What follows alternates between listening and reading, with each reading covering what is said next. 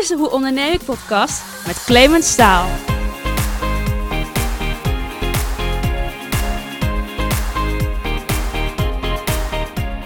En welkom bij weer een aflevering van de Hoe Onderneem ik podcast. Mijn gast van vandaag die, eh, ging op zijn achttiende richting de politieacademie. Maar hij kwam in de jaren erop er ook achter dat hij zijn ondernemersdrift daar niet kwijt kon.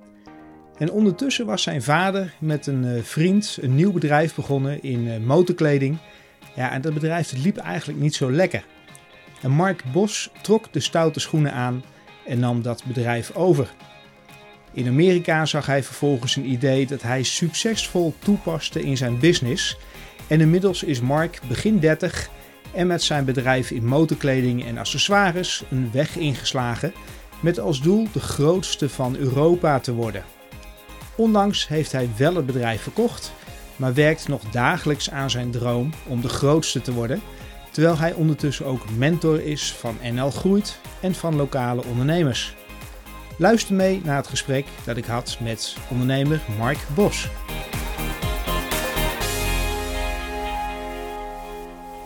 Hey Mark, tof dat jij in de Hoe Ondernemen podcast zit. Welkom. Dankjewel. Hoe zit je erbij? Uh, ja, wel warm hier binnen. Hè? Ja, op kantoor, als nog steeds. Dus uh, goed. Mooi. Ja. Mooi. Je hebt een fantastisch jaar volgens mij gehad, 2020. Uh, we zitten nu uh, ja, vlak voor, uh, voor de jaarwisseling, maar wanneer deze uitkomt en wanneer de luisteraar deze luistert, dan zal het 2021 zijn. Um, maar je hebt een goed jaar gehad volgens mij. Ja. Verschillende stores geopend. Ondanks corona denk ik dat wij wel geluk hebben met de branche waarin wij actief zijn. Mm -hmm. Motorrijden, tweewielers. Dus iets wat je prima kunt doen in, uh, in tijden van corona. En ook iets waar ja, mensen geld aan uit gaan geven als ze het over hebben. Dus als ze niet uh, op vakantie kunnen of andere grote uitgaven kunnen doen, dan is motorrijden wel, wel iets wat je, wat je daar dat prima als vervanging kan, kan doen. Um, daarnaast hebben we dit jaar inderdaad meerdere winkels geopend, wat overnames gedaan. Zelf zijn we ook overgenomen, dus ja, bewogen, bewogen jaar. Ja, ja, dus wat dat betreft staat die Porsche inmiddels voor de deur. Dat was jouw droomauto, nee, nee, ik nee, ergens. Nee, nee, nee, ik heb wel een cabrio gekocht. Oké, okay, wat ja, heb je gekocht dan? Een uh, Audi R8. Oh, vervelend. Ja, ja, ja. niet, en dat bedoel ik misschien anders dan dat ik het zeg, maar ik heb altijd een, uh, een, een Porsche 911 GT3 willen hebben. Dat is eigenlijk altijd mijn droomauto geweest. En op het moment dat het, dat het toen kon, toen dacht ik van nou ja, als ik dan nu dat al koop, ja, dan heb ik het. En, en dan... Ja. En toen ben ik gaan kijken, hè, wat, wat zijn andere auto's die ik, uh, die ik liever, of die ik nog zou willen, maar wat niet gelijk het eindstation voor mij uh, is. Nou, en, uh, toen dacht ik een cabrio, eentje met een V10 licht erin. Dus, ja, dat heel vervelend. Echt, echt, echt, heel vervelend, ja. ja. Oké, okay, en wanneer komt die Porsche nu dan? Ja, dat weet ik nog niet. Nee, nee eerst even stap voor stap en ja, ik denk van het moment genieten. Ja, want ondertussen ben je 31? 31 ja. Oké. Okay. En je hebt het goed gedaan, want je kan het je veroorloven volgens mij ondertussen. Ja. ja. Um, enig idee wanneer je hem gaat kopen, alsnog dan? Nee, ja, nee ja, wanneer, uh, ja, wanneer, wanneer je weer, weer kriebels voelt, voelt voor iets nieuws, denk ik. Ja. Uh, ik, ik, zo lang mogelijk uitstellen. Blijven hopen, ondanks het feit dat je het eigenlijk gewoon kan doen. Tof, tof. En je zei net al even meerdere stores geopend. Um, want je, zit in de, in de motorkledingbranche. Jullie doen alles behalve de motoren zelf, heb ik begrepen. Alles wat je als motorrijder op kan zetten, aan kan trekken. Um, um, universele accessoires voor de motorfiets, maar geen technische onderdelen. En ook geen motorfiets en onderhoud. Dus echt, uh, we zijn een beetje een, een fashion store voor de, voor de motorrijder. Echt een snoepwinkel.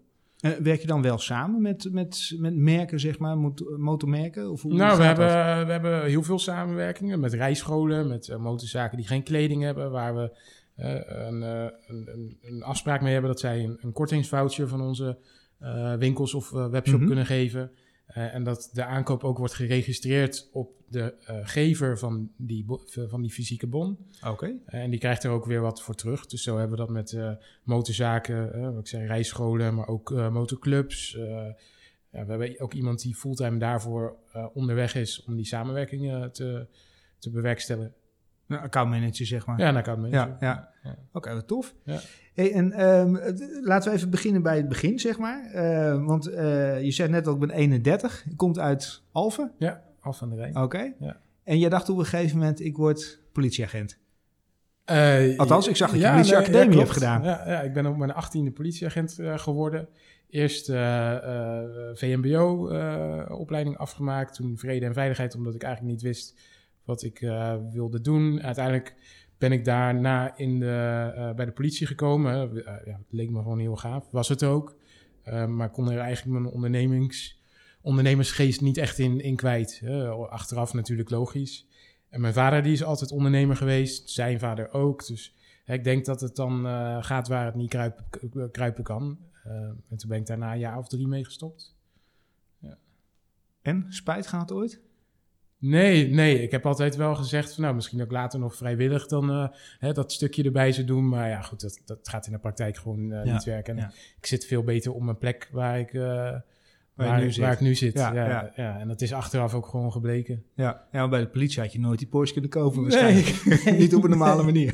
Nee, en, ja, het gaat, en het gaat helemaal niet om, om zeg maar, wat, wat het einddoel is, maar gewoon het proces. Hè, als ik dan nu terugkijk, bijna tien jaar, 2011 kwam ik in, eh, in dit bedrijf van, me- van mijn vader. Nou ja, wat, eh, dan, dan, dan heb ik daarin zoveel geleerd en, meegemaakt en, en het bedrijf in mezelf ontwikkeld. Dat, eh, ja, dat is me veel meer waard dan waar ik nu sta. En, en, en ik denk wel dat, we, dat, dat ik vooral ook terug moet kijken en af en toe stil moet staan, maar ja, ik ben nog lang niet, niet, niet, niet, niet klaar, zeg maar. Eh, Jij zegt van, joh, ik kwam 2011 in dat bedrijf. Het bedrijf is eh, begonnen, begreep ik, in 2006. 2006. Eigenlijk uit een, uit een hobby van je, van je vader en een compagnon. Nou, ehm, mijn vader heeft het bedrijf van zijn vader overgenomen. En, Oké. eh, Maar dat was geen, geen mo- nee, dat was een, een groothandel in landbouw- en mechanisatieonderdelen. Dus Oké. voor tractoren, voor eigenlijk alles voor boeren. agrarische sector, zeg maar. agrarische sector, sector en dan echt een groothandel. Dus had niks met retail of e-commerce te maken. Eh, dat bedrijf is heel lang geleden door zijn vader opgestart, heeft hij overgenomen. Ehm, en uiteindelijk is dat, eh, heeft hij dat in eh, 2003 of 2004 heeft hij dat toen verkocht. Ehm nou, toen een tijdje niks gedaan. Ehm, en toen uiteindelijk kwam hij iemand tegen die het plan had om een motorkledingzaak op te starten. Ja, en dat, in, in de omliggende landen was het eigenlijk wel redelijk normaal dat motorkleding als branche, of in de branche, als een los onderdeel werd gezien en dat er echte motorkleding speciaalzaken waren. Maar in Nederland was het eigenlijk nog een hele gefragmenteerde markt. Dus eh, het idee eh, was goed en mijn vader heeft dat toen aangehoord, eh, is ermee naar de bank gegaan. Die vonden het eigenlijk ook een goed idee. Dat was dus 2006, eigenlijk een paar jaar voor de crisis. Uh, het aantal nieuw verkochte motorfietsen dat steeg jaar op jaar. Het was echt een, een booming business. En uh, dus de bank zei van, nou weet je, ik wil dat wel. En mijn vader zei, nou, ik, ik wil daar ook wel in investeren. En dan kan je wel tegen die compagnon uh, zetje geven om nou, vervolgens over drie of vier of vijf jaar dat weer aan jou verder over te dragen. Dat jij de aandelen daarvoor koopt. Dus die zag het puur als zakelijke investering. Niet wetende dat twee jaar later ineens de hele economie zou instorten. Het aantal nieuw verkochte motorfietsen zou halveren. Ja, dus dat is echt wel de, de, de markt. Je, je kan hem niet specifiek daaraan meten, maar toch wel voor een -hmm. groot deel. Ja, dus de, de markt die, die donderde echt, uh, echt ineen. Um, en daarnaast had hij, uh, hij heeft wat vastgoed overgehouden aan zijn vorige bedrijf. Dat, nou, dat heeft tien jaar lang leeg gestaan. En als je vastgoed hebt met een hypotheek erop, maar geen inkomsten van verhuur. Dat schiet niet heel erg dat op. schiet niet heel erg op. Nee, dat gaat nee. echt heel hard achteruit. En dat pand Ja. heeft onderhoud nodig. Um, nou, daarnaast uh, in die periode mijn ouders ook gescheiden. Dus dan moet je wat je hebt ook nog eens delen door de helft. Nou, als er dan, dan niet veel meer is. Ja. Uh, en je hebt dan het geld wat je hebt geïnvesteerd in een bedrijf. Uh, wat al jaren zwaar Ja, verliezen ja. draait. Want 2006 gestart betekent niet dat je gelijk van de, vanaf het eerste jaar in je handen mag klappen en dat er Nee, winst nee, komt. nee. Die. Voordat je zo'n investering, zeker als je heel veel, uh, uh, ja, heel veel investeert Ja. in de inrichting van een winkel en een voorraad. Dat is best wel cash heavy, zeg Mhm. maar, uh, bij ons. Maar eh, los van, los van eh, terugbetaling van leningen en dergelijke, rendeerde het wel, zeg maar? Of draaide ze sowieso een verlies? We draaiden sowieso de eerste vijf jaar uh, zware verlies gedraaid. Ja. Dus in uh, 2008, 2009 zei de bank ook al uh, van, nou, weet je, dit is niet wat wij ervan hadden verwacht. Dus Ja. dan zijn we bij uh, intensief beheer uh, geplaatst. Ja, dan Goed, zit je onder de vergrootglas. Ja, ja, dan kan je eigenlijk, uh, Eigenlijk niks. niks meer. Nee, Nee. en dat is eigenlijk het, uh, het, het doofpotje. En eh, als, als het laatste vuurtje eruit is, ja, dan, dan wordt het gewoon geliquideerd. Ja. Ehm, en dus op, de, op een gegeven moment zei de bank ook van ja, weet je, misschien, eh, misschien moet je er maar gewoon mee stoppen. Hè? Dan krijgen wij ons geld terug. En mijn vader dacht van ja, ik, eh, ik ben nu, eh, wat zal het zijn geweest? 52, 53. Ik heb nul pensioen. Ah, al het geld zit hierin. De, de bank krijgt dan door de voorraad te veilen waarschijnlijk nog wel zijn geld terug. Ja. Daarna de Belastingdienst. Ja. Eh, of andersom. Ja, eerst andersom Eerst de. Belastingdienst, Ja. daarna de bank. Maar de, de, Er blijft weinig over er dan. blijft weinig over. Dus ja, goed. Hij, hij wilde er gewoon in blijven geloven en vasthouden. En eh, toen ik eh, bij de politie weg was gegaan, heb ik een, een, een helmenmerk geïmporteerd. van origine Japans, maar de, de, de eigenaar daarvan zat toen in Duitsland.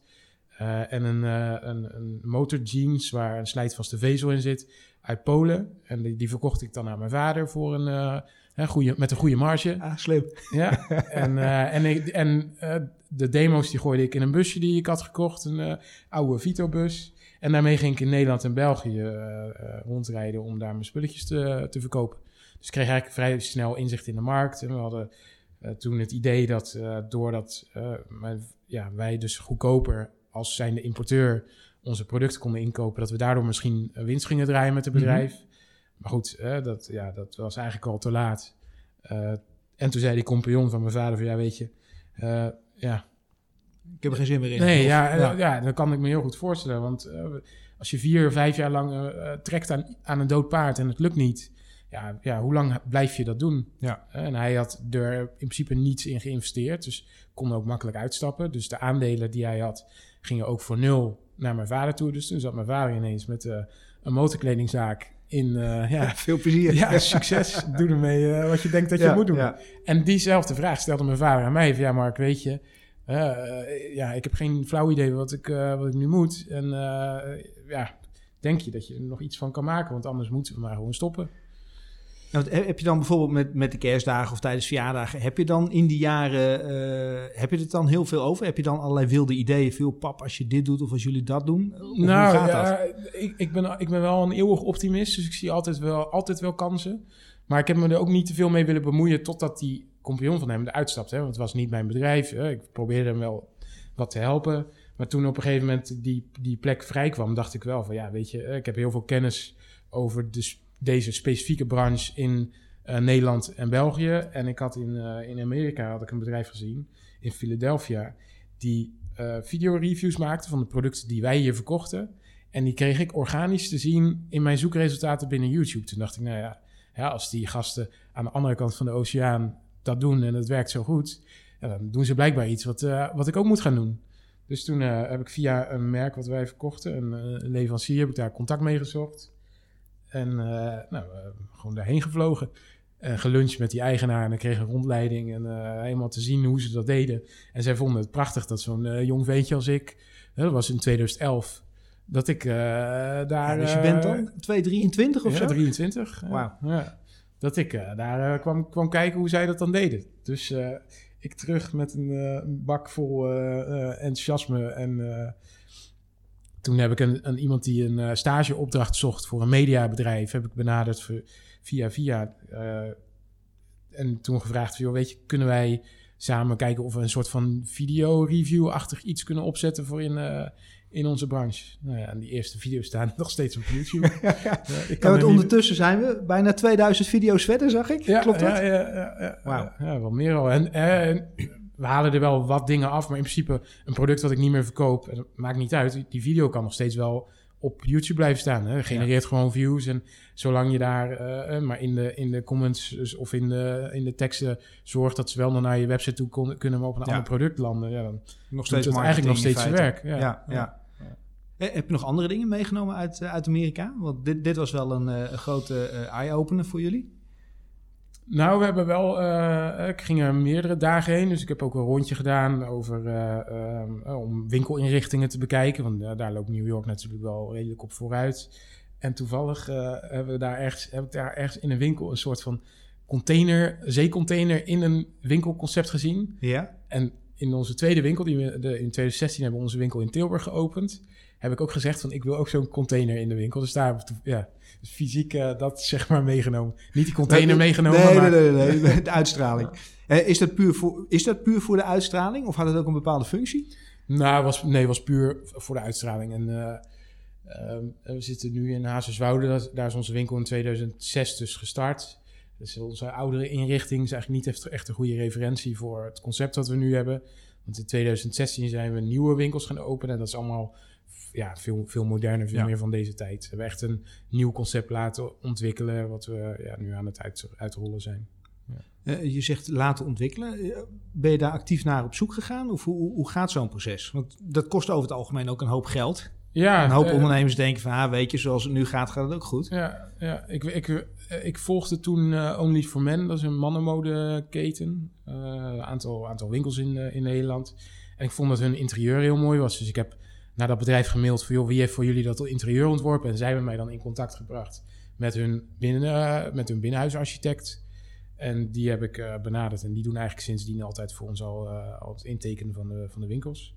Ja. En dat zijn er ondertussen uh, verschillende? Ja, eigen winkels acht. En ja, de situatie is nu een beetje anders doordat we in mei uh, als bedrijf verkocht zijn. Uh, een onderdeel zijn, worden van een, uh, onderdeel zijn geworden van een grotere groep. Ja, want je hebt het meerderheidsbelang heb je weggegeven, begreep ik. Nou, we hebben alles verkocht. Alles verkocht? Ja, ja het is niet weggegeven. Oké, okay, nou oké, okay, weggegeven. Maar, ja. maar dat betekent dat jij nul aandelen hebt? Nee, ik denk, en ik denk dat een stukje historie daarvoor wel, wel belangrijk is. Dus we, toen ik het bedrijf in 2011 inkwam, hadden we heel veel, heel veel verlies gedraaid. Mm -hmm. Waardoor je een, een negatieve eigen vermogen op je balans hebt staan. Ja. Best wel behoorlijk. Nou, dat kan je een paar jaar kun je dat verrekenen met je winsten die je haalt. Dus toen wij vanaf 2012 winst gingen draaien, dat ging niet ineens booming, maar we kwamen uiteindelijk boven water. Nou, dan ga je, die, dat, ga je dat verrekenen. Um, maar ik kwam wel binnen in een bedrijf wat, wat een, een hele slechte verhouding had tussen eigen en, uh, en, en, vermogen van de bank bijvoorbeeld. Er was vrij veel geleend. Uh, en als je dan snel gaat groeien, ja, dan heb je heel veel cash nodig om, zeker als je winkels wil openen, om je voorraden aan te kopen, om dat soort zaken, uh, inrichtingen uh, te betalen. Dus eigenlijk maakte dat het vanaf het begin al, al moeilijk om te groeien. Ik, ik ben, uh, wat ik zei, optimistisch, maar ook wel echt. ik, ik pas wel bij de groei van een bedrijf, want mm -hmm. ik zou heel snel verveeld raken anders. er, moet, er moet veel gebeuren, het moet dynamisch moet, zijn. Ja. En, en daar, daar ja, ik, op de een of andere manier selecteer ik daar ook mensen op die ook die, uh, die, daar, ja, die ik daarmee aansteek en die dus gewoon meegaan in zo'n in zo'n groeimentaliteit. Dus in 2016 de eerste financiering nog in, binnen kunnen halen voor een, uh, een nieuwe winkel. Want daarvoor, toen wij in, uh, bij intensief beheer zaten en een paar jaar daarna, ja goed, dan zegt een bank gewoon van, dan ga je eerst maar even zorgen ja, dat je weer ja. wat vet op de botten krijgt. Want ja. ja, we gaan gewoon niet financieren. Maar ook in die periode ben je wel gegroeid. Ja, dus ja, hoe, hoe financier je dat dan? Ik bedoel, hou je dat in bij familie, uh, vrienden en fools uh, op? Nee, of hoe, uh... ik ben naast die video's... die video's hebben ervoor gezorgd dat wij, zeg maar, organisch gevonden gingen worden binnen Google. En toen heb ik ook, zijn, ben ik gewoon wat gaan uitproberen met AdWords. 50 euro per maand, toen 100 euro, toen 200 euro. en zo hebben we dat gewoon opgebouwd. En op een gegeven moment ja, kwam er zoveel traffic op de website... En, Hè, groeiden we volgens mij van 2014 naar 2015 van uh, 1,4 naar 1,9 miljoen omzet. Lekker. En daar gaat het in grote stappen ja. vooruit. En dan, en dan krijg je op een gegeven moment krijg je ook wat lucht om, hè, om, om te gaan groeien. Dus hebben we in 2016 dus onze winkel, een nieuwe winkel geopend in Tilburg met een financiering van de Rabobank. Nou, in 2017 kregen we een kans om boven een uh, hele grote motorzaak in Brussel een uh, oppervlakte te huren. Ook een financiering voor gekregen. En toen zijn we uh, naar Zutphen gegaan, naar het oosten van Nederland. We hebben ook een winkel geopend. Daarna Veghel, dat was nummer 5. Dat was 2019, februari 2019. En toen zei de bank al van, ja, weet je, het is nu eigenlijk al klaar. Want jullie hebben zoveel bij ons geleend. Jullie hebben eigenlijk, jullie eigen vermogenspositie is nul, want wij hebben geen geld kunnen investeren, omdat ja. het er niet was. Dus zij zeiden van, joh, weet je, het is of uh, even twee jaar stoppen, of je gaat uh, zoeken naar, naar geld. Ja, en toen dacht jij stoppen, ah, ah. Nee, ja, dan, dan, zit, dan zit ik aan, op de verkeerde trein. En, ja. en ja, het ging lekker. Dus ik dacht, weet je, dit is, er is een momentum. Er is een consolidatie bij ons in de markt. Je ziet dat het van de kleintjes gaat het gewoon naar, naar, naar, naar de grotere toe. De, en die taart wordt, die wordt gewoon nu verdeeld. Ja. Nou, daarnaast uh, had mijn, uh, mijn vader, die zou 60 worden het jaar daarna. En die had geen, geen cent meer buiten het bedrijf. Hè, die woonde in, uh, in een appartementje, had in een tijdje een oude BMW gereden. En, ja, terwijl hij eerder al een bedrijf had verkocht en eigenlijk dacht dat hij toen alle schaapjes op het droog had. Ja. Ja, achteraf bleek dat helemaal niet zo te zijn. Mm -hmm. je, kan, je kan alsnog pech hebben als het heel lang goed is gegaan. Ja, zeker. zeker. Um, dus toen, wij, uh, toen hebben wij vlak voor Veghel, hebben wij met, uh, ik had een raad van advies, toevallig mm -hmm. uh, of niet toevallig, de eigenaar van Only for Men, hè, die, waar ik toen die, die inrichting ja, ja, had ja. gevraagd. Ja, ik vond het gewoon een mooi bedrijf en ik heb de, hun gemaild van joh, ehm, ik, ik zou een keer een koffie willen drinken met wie de eigenaar van jullie bedrijf is. Nou, Oké, okay, tof. Ja, ik bij Arthur, dus ja, ook vader en zoon op de koffie geweest superleuk gesprek. Ik had een uh, voorbereid. In, ik had twee uur de tijd, vragen die ik wilde stellen. Zo heb ik dat ook wel vaker gedaan. Gewoon ondernemersbrutaal benaderd. Van joh, mag ik eens een keer uh, een koffie met je drinken? Je, je, zit dan ergens op een middag of een ochtend en je denkt, joh, ik ga hem gewoon bellen? Of hoe, ik hoe mail, gaat ik dat? mail gewoon naar, de, naar info. En dan zeg ik, joh, ik ben Mark. Volgens mij was het toen 23, 24. Ja? En ik heb een eigen bedrijf. En ik, ja, ik, ik, vind jullie, ik vind dat jullie een mooi bedrijf hebben. Mag ik eens langskomen om koffie te drinken?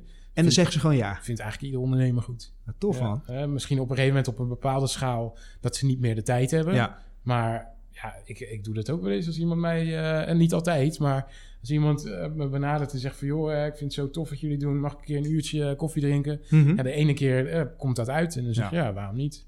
Dus dat heb ik toen ook gedaan. En uiteindelijk zei dus de zoon van Piet en uh, die zei toen van, joh, uh, mijn vader die is ook wat ouder. Die zou het wat leuk vinden, misschien wel leuk vinden om wat andere bedrijven te adviseren. Is dat niet iets voor jou? Dus toen heb ik met hem en nog een andere uh, ondernemer heb ik een raad van advies opgezet. Die, die mij en mijn vader zeg maar onafhankelijk adviseerde. en dat was op dat moment ook wel nodig, want een vader en een zoon in, in een bedrijf... Ja, dat gaat ook niet altijd goed. vanaf het moment dat we er hier inkwamen... Uh, hebben we wel duidelijk gezegd dat, dat, het dan zo, dat ik het bedrijf zou, aansturen. Maar toch, uh, als, ja, als je daarin zit en je bent aandeelhouder, dan, dan wil je er ook wel wat mee te doen hebben en wat, mee over, wat over te zeggen hebben. Nou, soms botst dat. En als je dan een onafhankelijke raad van advies hebt, ja, super fijn als die je af en toe kunnen zeggen van ja, jij hebt gelijk en we doen het op jouw manier. Wat, wat, wat voor afspraken had je met je vader op dat gebied? Want ik kan me voorstellen, hij nou ja, hij is begonnen daarmee, samen dan met die, met die compagnon. Of die was misschien wat meer begonnen. Uh, hij heeft een bepaalde visie. Jij, Ja. komt, jij komt binnen en eigenlijk vanaf dat moment gaat het de goede kant op. Ja. Ehm, hoe, hoe is dat voor hem? Nou, er was eigenlijk op dat moment geen visie meer, want de weg die ze al jaren uh, bewandelden, die werkte niet. Ja. En ze wisten niet wat ze anders moesten doen. Dus toen heb ik dat, dat gedraaid. En mijn vader was wel financieel voornamelijk betro betrokken. Mm -hmm. Die heeft ze dat stukje ook, ook lang uh, nog gedaan. Um, en hij is hier nu nog steeds uh, twee dagen in de week uh, aanwezig. Wel... Heb je wel eens gevraagd aan hem hoe, hij dat ervaarde, zeg maar? Want ik kan me voorstellen als je nou, volwassen vent ja. in, in de vijftig op dat moment... Ja. en dan komt die zoon langs en die krijgt het wel voor elkaar... Ja. en jou lukt dat niet. Nou, dat is wel... Ja, dat is, het voordeel is dat mijn vader het bedrijf van zijn vader heeft overgenomen. Dus hij zei ook, joh, ik weet hoe je je voelt... want ik wilde in mijn vaders bedrijf ook vol gas... En ja, mijn vader duwde me altijd maar terug naar beneden. En ja. zei, doe maar, doe maar rustig. Dus hij zegt, ik snap het. En ik, ik had graag vroeger door mijn vader meer losgelaten willen worden. Dus ja, da daardoor... Dus hij gaf je echt wel de vrijheid daarin. Ja, daardoor zag hij ook wel dat hij dat bij mij ook wel moest doen. Ja. Ik moest me wel bewijzen. En ik heb wel... Uh, ja, ik weet niet hoe vaak ik heb gehoord de, hoeveel iets wel niet kostte wat gedaan moest worden. En het was altijd te duur en er was nooit genoeg geld. Maar ja, in de praktijk zijn we nu dus wel gekomen waar we nu staan. Dus die raad van advies, die heeft ons ook een stukje geadviseerd om op een gegeven moment um, te gaan kijken naar hoe, hoe, wij aan, aan, geld konden komen. Ja, ja. Ik was inmiddels tot bijna de helft eigenaar geworden van het bedrijf. Omdat ik vroeg ben ingestapt en het bedrijf toen nog niet heel groot was. ja, minder Kon- waarde in feite, denk ja, ik. Ja, ja, en we daarna nieuwe winkels zijn gaan opstarten, wat Mhm. nieuwe BV's waren. Hè, kon ik mezelf eh, op, een, ja, op een redelijk gunstige manier... Ja. eh, eh, kon, ik me, kon ik mijn aandelen verwerven. Ehm, maar uiteindelijk was, werd het bedrijf zo groot dat ik ook niet meer, eh, niet meer het geld kon opbrengen om eh, de aandelen van mijn vader over te nemen. Ja. Hè, dat, het werd gewoon te groot. Ja. En mijn vader werd dus 60 eh, en die wilde eigenlijk een stukje van zijn eh, pensioen veiligstellen. En ik wilde juist vol gas door. Ja, dus toen hebben we in 2019, begin, 2000, begin 2019, besloten dat we gingen zoeken naar een andere aandeelhouder. Eventueel in eerste instantie ehm, was het idee om een stukje van mijn vaders aandelen te verkopen. En eh, dat ik in diezelfde transactie ook een stukje van hem zou kopen. Om, eh, ja, om een meerderheid van, eh, Ja. van het bedrijf nog steeds binnen bezit te houden. Maar ja, de, de investeringsgroepen die, die aanhaken op zo'n op zo'n manier. Die hebben waarschijnlijk geen genoegen met, met minderheidsbelang dan. Nou, en degenen die dat wel doen, die, die, die schatten de waarde van het bedrijf heel anders in. Hè, toen kwamen we er al vrij snel achter dat er een aantal strategische partijen waren. Eh, die al participaties in onze branche hebben. Voor wie wij van veel hogere waarde zouden zijn. Omdat zij ons als eh, synergie of, eh, of versneller konden inzetten. Om eh, in dit geval waar we nu zijn, het product op de markt te krijgen. Maar dan zou je echt opgeslokt worden en dan onder hun vallen. Ja, de, in dit geval hebben we dus nou, hebben we eigenlijk alle aandelen verkocht aan de, aan de groep waarbinnen wij nu vallen. En heb, hebben zowel ik als mijn vader eh, ehm, eh, aandelen terug kunnen kopen in, in het geheel. Dus in procentueel zijn we misschien nu wel kleiner aandeelhouder, maar ja, ik zeg, ik zeg de laatste tijd, je kan beter weinig hebben van heel veel dan heel veel van weinig. Van weinig. Ja. Want het risico is nu ook veel minder groot. Mhm. Eh, je, als je zo'n transactie doet, worden gelijk je schulden afgelost bij de bank. Je, eh, de, ja, het brengt je gewoon weer op een nieuw startpunt. Ja. Waar, ja, waar je, waar je, waardoor je gewoon weer eigenlijk alles eh, uit de kast kan halen. Want vervolgens komt die investeerder, die komt binnen, die neemt je aandelen over. Eh, Word je dan op een gegeven moment 's ochtends wakker, kijk je op je banksaldo en denk je... Oké, nu kan ik die Porsche kopen? Of hoe, hoe, hoe gaat dat? Ja, het is wel een. eh, ehm, het, is, het, is een, het is een heel lang proces. Dus eh, wat ik zei, begin januari 2019 eh, eh, mee, mee gestart. Om anderhalf jaar later eigenlijk pas eh, de hele afronding eh, te doen. En dat, hè, je hebt meerdere eh, trajecten, je hebt meerdere eh, gegadigden. hè. dus ook, we hebben ook een stukje een traject opgestart, wat uiteindelijk na onderzoek is, is stuk gelopen. Goed, en je, je bent daar zeker in, in de laatste fase heb je een boekenonderzoek waarin je hele bedrijf, je wordt tot, tot aan je onderbroek uitgekleed. En, en daarnaast mag je ook nog eens niemand in het bedrijf vertellen dat je ermee Mhm. bezig bent, want je hebt een geheimhouding getekend. Dus ja, je, bent, je zit gewoon maandenlang in de details. En eh, als, ik, als ik één ding vervelend vind, dan is het in de details zitten. Want ik ben meer van de, van de grote lijnen. Nou, dan ben je zoveel gesprekken en handtekeningen verder... dat je op een gegeven moment... dan, ja, dan, dan weet je niet eens meer Ja. wanneer het dan Ja. eh, echt eh, rond is, zeg maar. Eh, Ik weet een tijd terug had ik een gesprek met, eh, met Rumach, met Danny Member, eh, eigenaar. Ehm, en die was toen ook bezig met, met investeerders, althans daar vertelde die over. En die zei ook, voor mij het kost je zo enorm veel energie. En Ja. dat heb je op dat moment niet eens in de gaten. Maar achteraf, Ja. man, ongelooflijk. Wat ben ik blij dat op een gegeven moment die periode voorbij was. Ja, wat, en zeker als het niet eh, iets is waar je, waar je blij van wordt... of wat je leuk vindt om te doen, dan, Ja. dan kost het heel veel energie. Dat is zeker waar. Ja, het was echt niet leuk. Ik zou het, ik zou het niet... eh, tuurlijk, tuurlijk ben ik blij dat het... Hè, dat Ja, het leidt ergens staan, toe. Maar ik- als, ik nu, eh, als ik dit nu morgen opnieuw zou moeten doen, dan eh, zou Ja, ik er wel moe ja. van worden. Ja, ik kan me voorstellen. Eh, waar zit voor jou dan nog de uitdaging in? Want je hebt ondertussen die investeerder, of die investeringsgroep heeft de aandelen overgenomen. Je bent in ieder geval niet meer ja, de grote baas, zeg maar. Eh, je doet wel een stuk, eh, stuk van de dagelijkse leiding, volgens mij. Nou, nou, waar eh, zit dan je uitdaging? Het heeft mij eigenlijk ook een compleet nieuw, eigenlijk een springplank gegeven. Dat was, het, dat was een beetje het idee. Hè? Mijn vader een stukje opzij, pensioen ook deels veiligstellen. Eh, voel je je nog steeds eigenaar, zeg maar? Ja, het is niet veranderd. Oké. En, en ik wilde juist nog, een, nog vol gas door. Ehm, en nu eh, val ik in een, in een groep die veel internationaler georiënteerd is. We hebben eh, winkels in Nederland, winkels in België, winkels in Oostenrijk. We gaan in Frankrijk open. Dat was eigenlijk altijd al mijn droom om, eh, om, om het concept zo uit te rollen. Nou, we hebben heel veel expertise hier in huis en we, we zijn alles aan het recht trekken, gelijk trekken naar een, een mooie mix van alle bedrijven. Dus we hebben vorige week dinsdag de eh, eh, rebranding gedaan, waardoor we, uh, we heten nu MKC Moto. Mhm. Uh, alle winkels, alle retail en alle e-commerce. Je zegt vorige week dinsdag, ha- half december hebben we het dan over. Ja, Ja, ja, vorige, ja inderdaad, half december. Ehm, om om ja, dat concept verder internationaal uit te rollen. Ja. En dan, dan ben ik daarin verantwoordelijk voor alle retail, alle e-commerce, maar ook de marketing van de hele groep. Wauw. Ja, en eh, binnen de investeringsgroep waar, waar wij onder vallen, eh, daar, daarin zit ook een merk wat ik verkoop. Dus eh, een heel groot motorkledingmerk, Risha heet dat. Ze- komt van oorsprong ook uit België, de investeringsgroep ook. En ja, die hebben gewoon echt een heel, heel goed track record, mooie producten met Gore-Tex licenties en echt, een, echt wel een aanmerk voor ons. Wat wij nu eigenlijk als eigen merk hebben. Ik ben ook eigenaar daarvan, deels. Dus wij pakken, ja, wij hebben de volledige marge vanaf de fabriek tot aan de consument.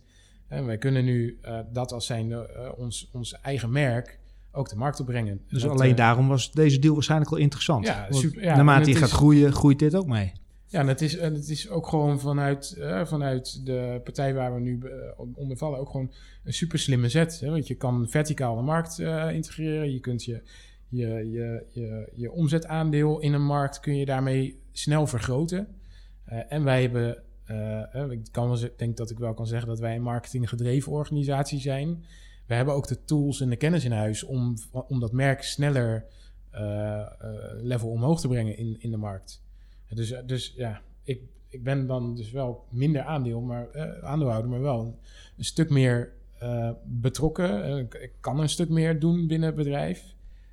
En we hebben nu sinds, sinds kort ook een, een groep-CEO. Dus eh, ik heb voor het eerst sinds jaren weer een... eh, Weer een baas. ja, nou ja, en dat is een hele vreemde eh, verstandshouding. Want aan de ene kant ben ik aandeelhouder, dus hè, ben ik zijn werkgever. Ja. Maar aan de andere kant is hij wel in de, gele- in de mogelijkheid om mij morgen te vertellen van... joh Mark, ga maar even naar huis. En we zijn... het is genoeg geweest zo. Ja, Dus, eh, ja, en en dat, dat, zo iemand, dat, dat kan iedereen zijn. Mhm. En je kan daar geluk mee hebben of pech mee hebben. Eh, er kan iemand zijn met een hele hoge ego. Of Ja. eh, eh, iemand zijn met wie je totaal niet klikt. Of waar je, waarvan je vindt dat hij, dat hij gewoon de verkeerde kant op, op gaat. Maar in dit geval denk ik dat we een hele goede persoon binnen hebben gehaald. Die ook de, de dynamiek binnen familiebedrijven kent. We hebben een aantal familiebedrijven nu in de groep. Ja, en dat moet gewoon samenkomen. En familiebedrijven, ondernemers die erin zitten, nou, dat zijn vaak redelijk sterke karakters en persoonlijkheden. Ja, dat is gewoon een hele kunst om dat, eh, om dat bij elkaar te brengen. Ja. Je zegt familiebedrijf. Eh, je zit in een hoop familiebedrijven natuurlijk ook, zeg maar, eh, zie je het ook terug in de DNA op de vloer bij, de- bij de werknemers. Jullie hebben ondertussen iets van 130, 150 werknemers. Ja, als je de hele groep bij elkaar dan zitten we rond de 200 inmiddels. Ja. Oké. En hoe, hoe zie je dat? Hoe reageerden hun dan bijvoorbeeld op het feit dat daar ook allerlei dingen bovenin gebeurden met aandelen? Hebben ze daar wat van meegekregen? Vinden ze daar wat van? Onze eigen mensen? Ja. Um, we hebben dat, uh, ja, op een gegeven moment mochten we dat vertellen. Uh, in een brief uh, aan het personeel, een beetje persoonlijk ook gemaakt. Um, ja, goed, en het is iets wat je, wat je anderhalf jaar lang voor jezelf houdt. Dus het is, ik, ik ben een heel open persoon en ik vind het helemaal niet, uh, niet makkelijk om een, uh, om, om een geheim te houden. Dus uh, het was voor mij echt een opluchting om het te kunnen vertellen. En het bedrijf had het ook gewoon financieel nodig. Het is niet dat het heel slecht ging, hè, maar het stukje... ja, expansie kost geld. Ja, en cash management is heel anders als, als zorgen dat je bedrijf winst draait. En ja. ik, ik kon me de, de, de oktober, september, oktober niet meer herinneren dat ik mijn eigen salaris kon uitkeren. Dat was er gewoon nooit. Wauw. Omdat in september, eh, seizoen afgelopen, eh, klanten komen niet meer, geen inkomsten, maar wel je facturen. Dus ja, wij, wij betaalden ons de helft van het jaar wel uit en de andere helft niet. Ja, dus ja, en maar je draaide wel winst. Op papier. We draaiden op, op papier Ja, winst. Ja, ja. dat is heel moeilijk uit te leggen. En ik begreep ook later pas hoe dat kon. Ehm, Nou, dat betekent dat je, uh, had je een hoop goed, zeg maar, dan? Want ik bedoel, die cashflow die stroomt terug naar, uh, naar financiers? Of? Ja, we, we waren zwaar beleend. Ja. Ja, Ja. ja. dus ook hè, na, op een gegeven moment ook naar andere, hè, naast de bank ook nog andere leningen aangetrokken om puur om te blijven groeien. Dus het risico wordt ook steeds, steeds, het wordt steeds spannender. Ja. En als ik dan nu nadenk, van ja, stel je voor, als wij toen nog in die, deze situatie hadden zitten met de aflossingsverplichting die we hadden en dan corona, Ja. hè, verplichte sluiting, Ja. Beurs. eh, we gaan normaal altijd naar febru- in februari naar een eh, grote beurs toe Mhm. waar eh, veel omzet wordt gemaakt. Dat is voor ons een beetje de kick-off van het seizoen, maar ook van Ja. onze cash. Nou ja, dat, dat was er nu allemaal niet geweest. Dus achteraf is het gewoon het perfecte moment geweest om deze stap te zetten. Ja, voor heel veel mensen is het lastig te begrijpen dat je exploitatie gewoon winstgevend kan zijn. Ja. Dan draai je gewoon zwarte cijfers. Ja. Terwijl dat je ondertussen gewoon geen euro op de bank hebt, omdat je die, ja, die aflossingsverplichting inderdaad hebt. Hey, Je zegt net eh, corona. Wat, wat heeft corona voor invloed, eh, eh, denk je, gehad op afgelopen jaar? Is er iets over te zeggen? Je hebt natuurlijk wel een enorme expansie meegemaakt, investering gekregen. Voor, voor ons of voor Ja, mij? Voor de branche? Mm, aantal, aantal, ver, aantal verkochte motorfietsen is, is, is echt gegroeid. En in andere landen om Nederland nog harder dan, dan hier. Ehm, ja, voor, voor onze branche is, is, is het niet slecht. Nee.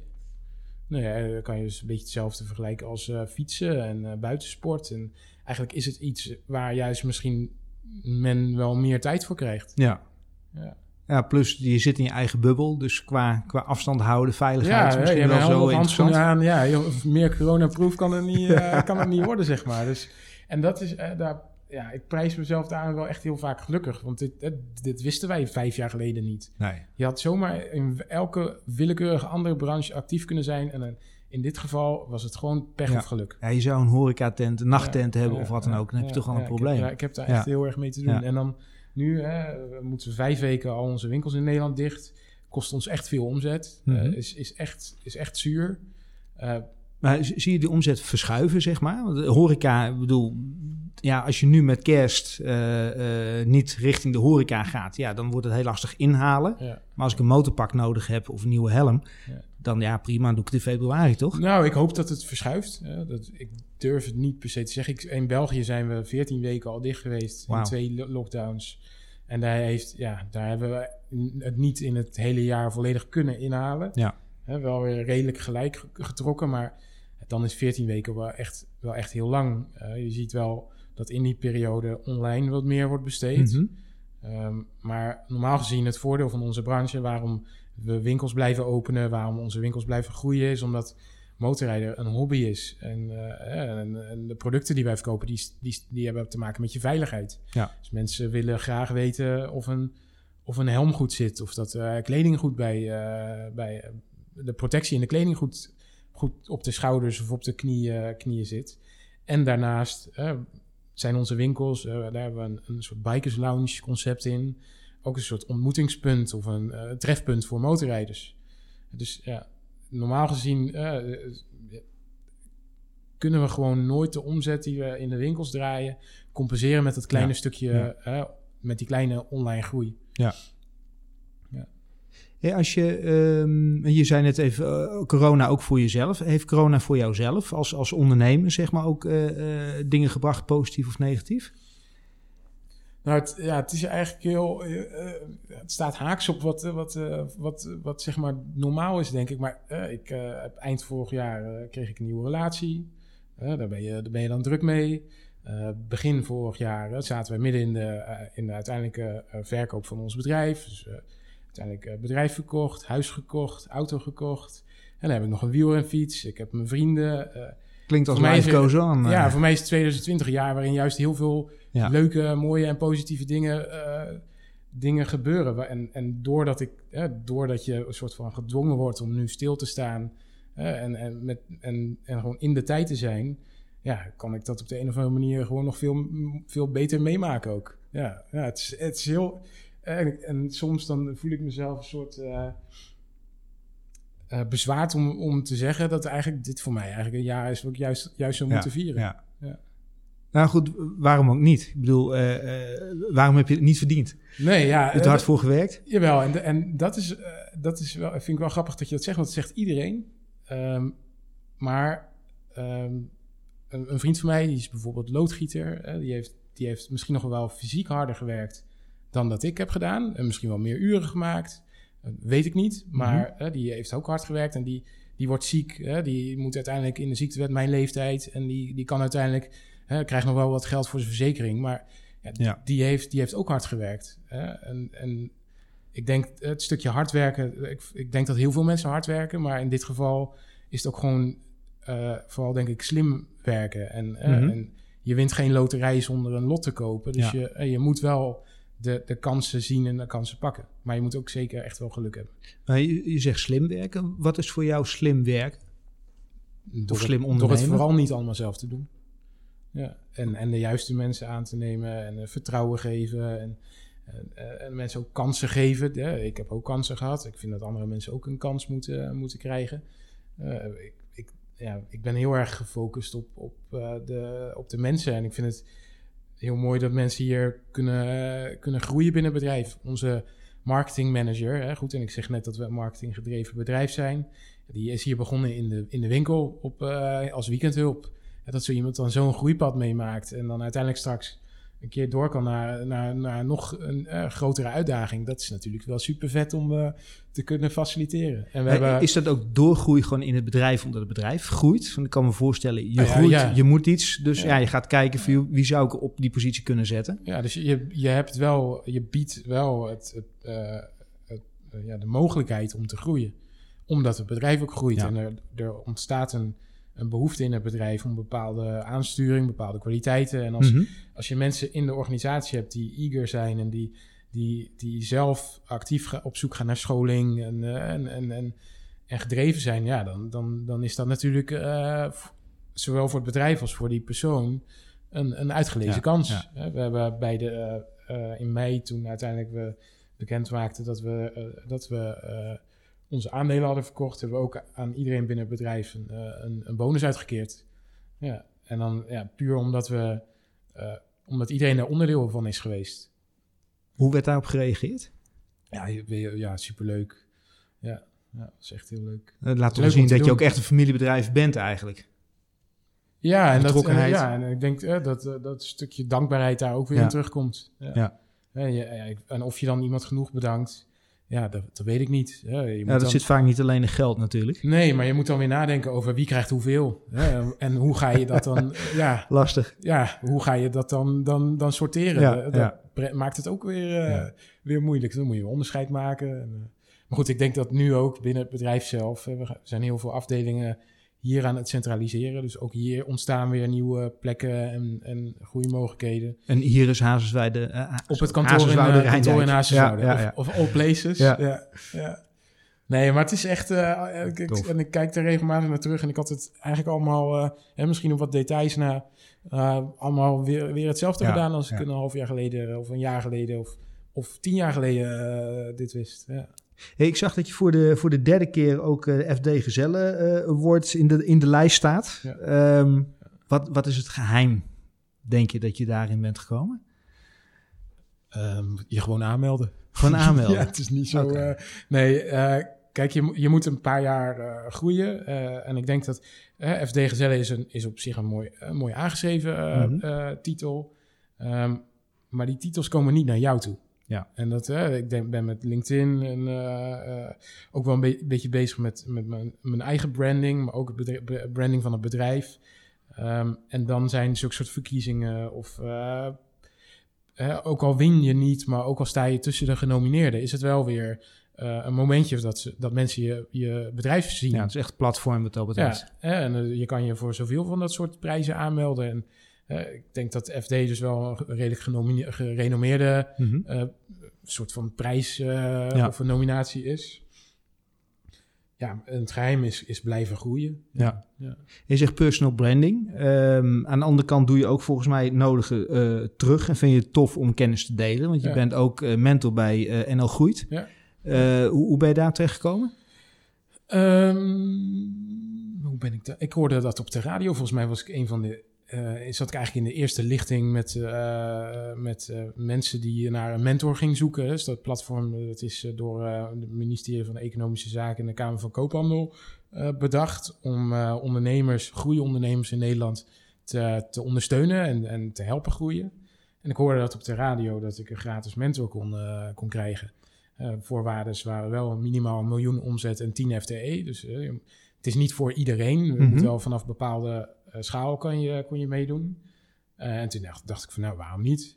En toen heb ik een, mijn eerste mentor, die heeft eigenlijk een soort van, uh, was in 2015 of 2016, die heeft uh, me, me, geholpen om de Rockefeller Habits, een soort van bedrijfsmethodiek in het bedrijf toe te passen. Ja. Waarin ik in 2016 heb opgeschreven dat ik in 2021 marktleider wil zijn in de Benelux. Met een omzet van, volgens mij stond er 20 miljoen. Oké. En het was echt een longshot. Dus, ja? maar wel op dat moment een, een, een stip gezet. En die toen in, in hapklare brokjes tot terug, teruggebracht. Om, dan moest ik dan een winkel openen en dan een nieuwe website en dan zus en dan zo. Om uiteindelijk, uh, dus nu in 2021 straks, inderdaad marktleider te zijn van de Benelux. Hè, maar ook uh, met activiteiten in heel veel andere landen. Maar is, is dat toeval? Is dat mindset? Wat, wat is daar het geheim achter? Want nou, je leest zo'n boek, althans. Eh, ik denk dat je het boek ook gelezen hebt. Maar ook, uh, ja, ja, ja, ja, En dan de Rockefeller Habits. Uh, voor de mensen die het niet kennen, zeker lezenswaardig te aanraden. Um, maar dan stel je dat doel. Wat is dan uiteindelijk, denk jij, de reden dat je het ook gaat halen? Waar het naar uitziet?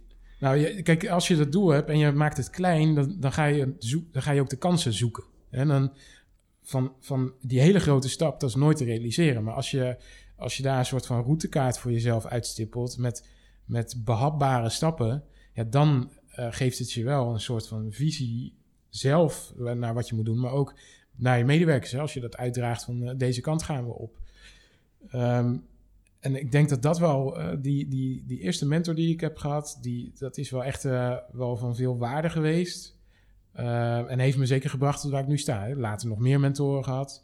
En het idee van, en dan groeit het als je dan eenmaal boven de 5 miljoen omzet komt, mm -hmm. dat je zelf ook mentor gaat worden. En dus een, ik heb nu ook vier mentortrajecten lopen, waarin ik dan weer mijn kennis een beetje door probeer te geven aan aan, aan jongeren of st meer startende ondernemers. Is dat uh, volgens een bepaalde structuur? Want je zegt net Rockefeller Habits, maar is dat nee, de structuur of nee, is het heel nee, vrij? Of hoe nee, en ik dat? heb ook niet alles van de Rockefeller Habits gebruikt, moet ik zeggen. Maar het was meer gewoon een soort van leidraad binnen het bedrijf van hè, hoe moet ik het organiseren op Mhm. bepaalde niveaus.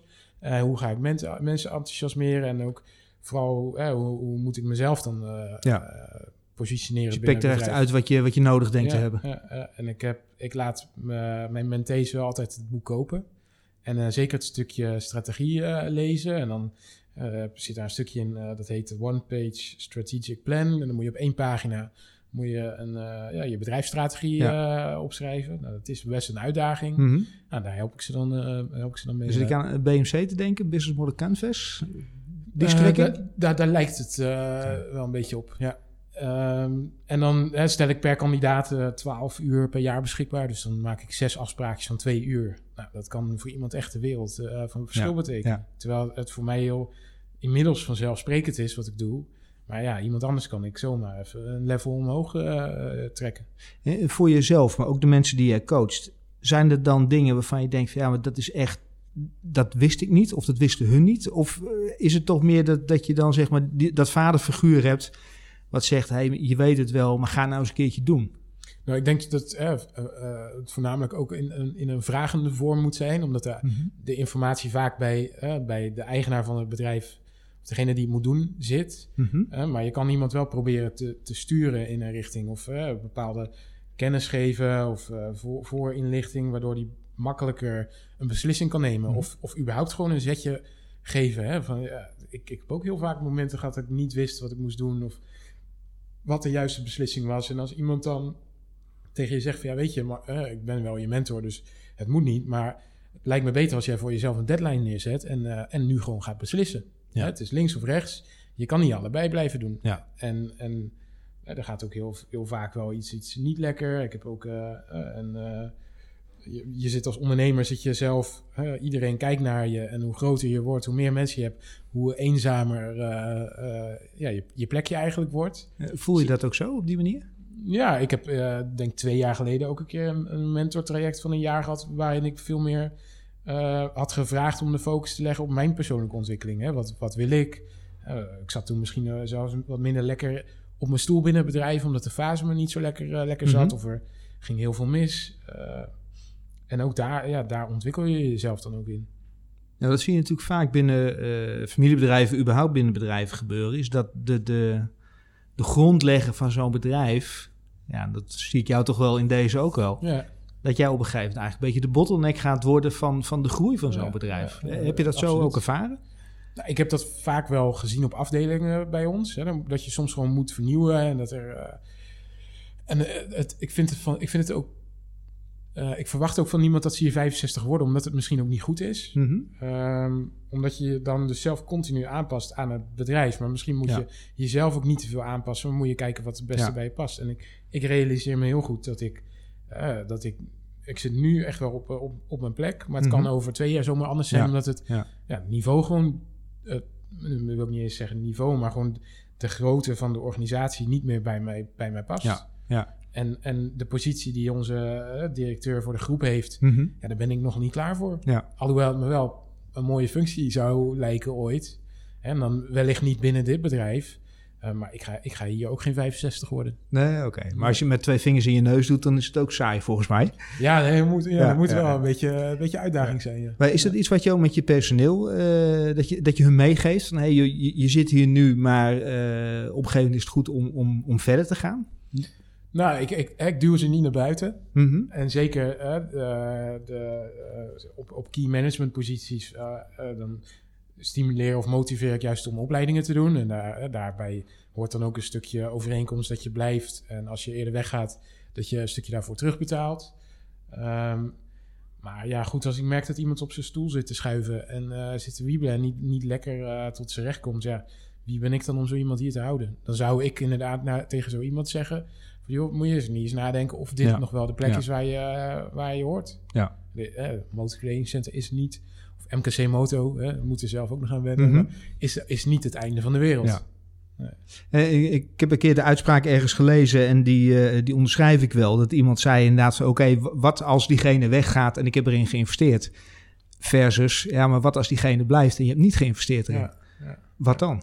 Ja, ja, ja dan eh, kom je als bedrijf eh, niet heel ver, nee. Nee. Ja, absoluut, Ja. absoluut. En we hadden het net over NL Groeit. Ehm, wa- wat zijn tips die jij, ehm, degene die jij coacht, meegeeft en even ook de, de luisteraar kan meegeven? Ehm, nou, het stukje wat mij wel echt heeft geholpen is, eh, eh, is, is een lange termijn visie en dan opdelen in kortere stapjes. Ehm, en überhaupt het allerbeste advies vind ik, zoek een, zoek een mentor. Ja. Iemand die je belangeloos eh, adviseert, waar je af en toe even je ei kwijt kan, die, eh, die, die met je mee wil denken Mhm. over je businessmodel, die je ook Mhm. af en toe een, een, een vraag stelt waarvan je ineens denkt, verrek, wat zeg, je- wat zeg jij nou? Eh, ja. en, en dat je dan in de auto naar huis zit en dat je denkt, van, ja shit, misschien, misschien, heeft hij, ja, misschien heeft hij ook wel ergens, ergens gelijk. Mag een beetje schuren. Ja, ja, je Ja. moet- af en toe moet je ook al eh, een soort van eh, uitgedaagd worden om, om, om uit de box te denken waar je altijd al in denkt. Ja. ja. Ja. En dat is denk ik, eh, ik het, het zoeken of het aantrekken van een, een mentor, Mhm. in wat voor vorm dan ook. Dat hoeft niet via en een groei te zijn, maar dat kan ook je oom of tante, Ja. of als het maar belangeloos is. Ik denk dat dat belangrijk is. Je zegt als eerste dat, eh, dat doel stellen. Ja. Eh, moet dat zo'n, eh, hoe noemen ze dat? Zo'n big, juist, big, Harry, outrageous audacious goal. Ja, ja. Moet, moet dat mega zijn dat je echt, bij wijze van spreken, kotsend op je bed ligt? Want joh, dit ga ik nooit halen. Ja, volgens sommige boeken wel, of methodieken. Maar eh, ik heb, dit was mijn doel. Ja, het, het- vijf jaar geleden dacht ik niet dat het praktisch haalbaar zou zijn. Maar ja, als, blijkbaar kan het toch. Ehm, maar het, het is gewoon een, een, een stip op de horizon waar je, waar je naartoe kan. En als je dat niet maakt, dan denk ik dat je ook niet weet... Hè, wa- wanneer kan je dan blij zijn? Wanneer kan je, eh, moet je niet blij zijn? Eh, wa- ja, wanneer kan je feest vieren met z'n allen? ja, het is, het is toch een soort van een route die, die, Ja, je, ja. eh, die je niet alleen voor jezelf, maar ook voor, je, voor je, de mensen om je heen eh, Mhm. ja, uitstippelt. Hey, ehm, doel als tip, mentor als tip. Heb je nog een derde tip waarvan je zegt van... hé, maar dat geef ik meestal wel, eh, wel mee wanneer ik mensen aan het coachen ben of begeleiden ben? Ehm, ik, eh, dat is aan de andere kant. Ik stel altijd, eh, naast dat ze een boek moeten kopen, stel ik altijd de vraag: waar zou je tegenaan lopen als je morgen ineens dubbel zoveel omzet gaat draaien? Ja, dus voorafgaand aan het doel stellen en groei, Mhm. Moet je dan nadenken over stel dat je morgen ineens dubbel zoveel orders hebt. Of morgen ineens dubbel zoveel omzet door de kassa Mhm. gaat. Of eh, of de omvang van je, van je abonnementen voor, zou verdubbelen. Of, de, je kan dat in alle scenario's, scenario's kun, je, kun je dat, kun je dat ehm, jezelf voorstellen. Mhm. waar zou er binnen je organisatie een, een, een, bottleneck zijn? Of waar moet je je structuur aanpassen of je werkwijze aanpassen? En als je daarover nadenkt, dan, dan ben je eigenlijk vaak je, je bottleneck al voor. Ja. Dus ja, dat, dat is een vraag waar ik mensen ook altijd wel uh, dus, uh, op voorbereid. Dat mm -hmm. ik, voordat ik kom zeg van nou, dat is een vraag waar je over na moet denken. Ja. Uh, en, en, en schrijf dat voor jezelf uit. Waar, waar loop jij tegenaan wanneer je nog een keer 100% gaat groeien? nou, nu voor, voornamelijk integratie-issues. dus je hebt, je hebt verschillende bedrijven, verschillende nationaliteiten, verschillende culturen binnen bedrijven. Ja, en als je die gaat samenvoegen en we zouden nu ineens nog 100% groeien. Dat zou, het gaat al snel, maar dan gaat het wel, wel heel erg snel. En dan is, ja, dan is het gewoon een kwestie van, van mensen. Het aannemen van mensen. Maar ook dat kan, hè. Als je morgen veel mensen moet aannemen, dan mm -hmm. moet je mensen werven en uh, zoeken. Maar je, je, moet ook wel um, zorgen dat iedereen op de, op de, volgens dezelfde visie gaat werken en weet waar ze, waar ze naartoe gaan. Ja. Dus ik denk dat we nu dit jaar nog heel druk zijn met het, ja, het zo goed als mogelijk samenvoegen van alle bedrijven. Mm -hmm. En dan moeten we volgend jaar dubbel zoveel omzet gaan maken. Ja. En die dubbele omzet, betekent dat ook nog meer bedrijven integreren, opkopen eventueel? Of zeg je van nee, dat is groei, dat zijn gewoon nieuwe vestigingen? Nou, hoe, hoe zie je dat voor je? We hebben nu natuurlijk als, als bedrijf hebben we, we hebben een groothandelstak. Dus we doen business to business. We hebben winkels. We hebben een online platform. Dus we hebben eigenlijk heel veel business units. veel omzetkanalen.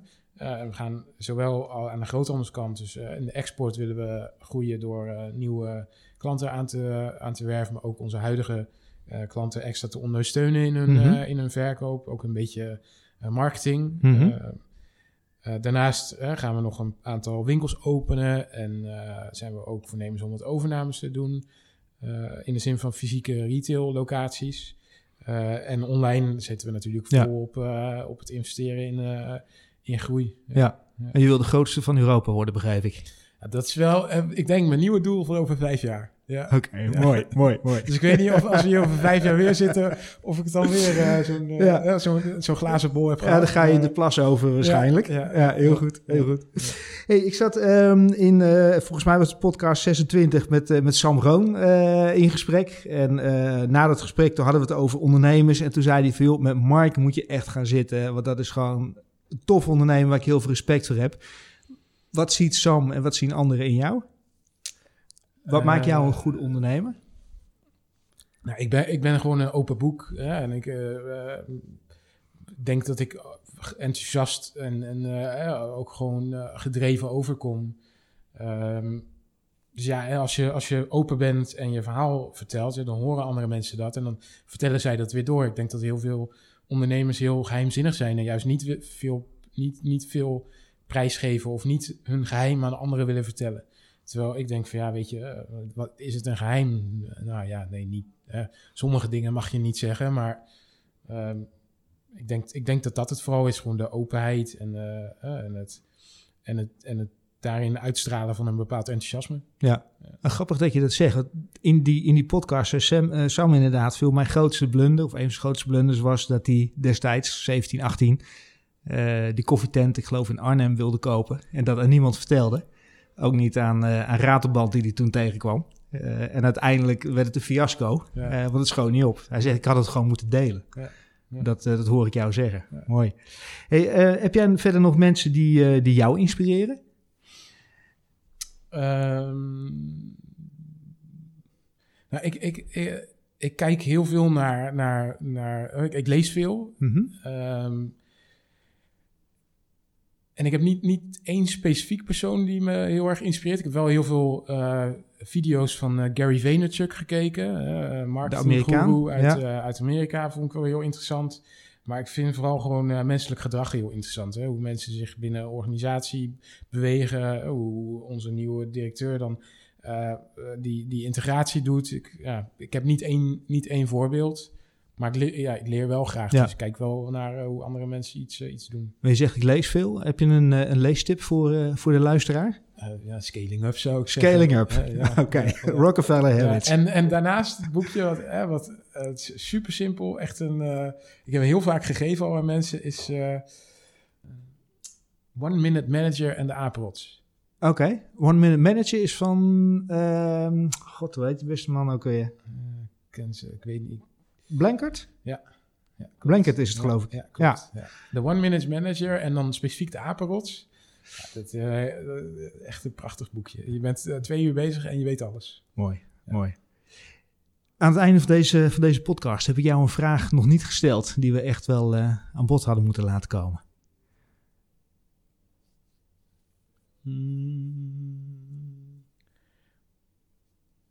We hebben hem helemaal gedekt.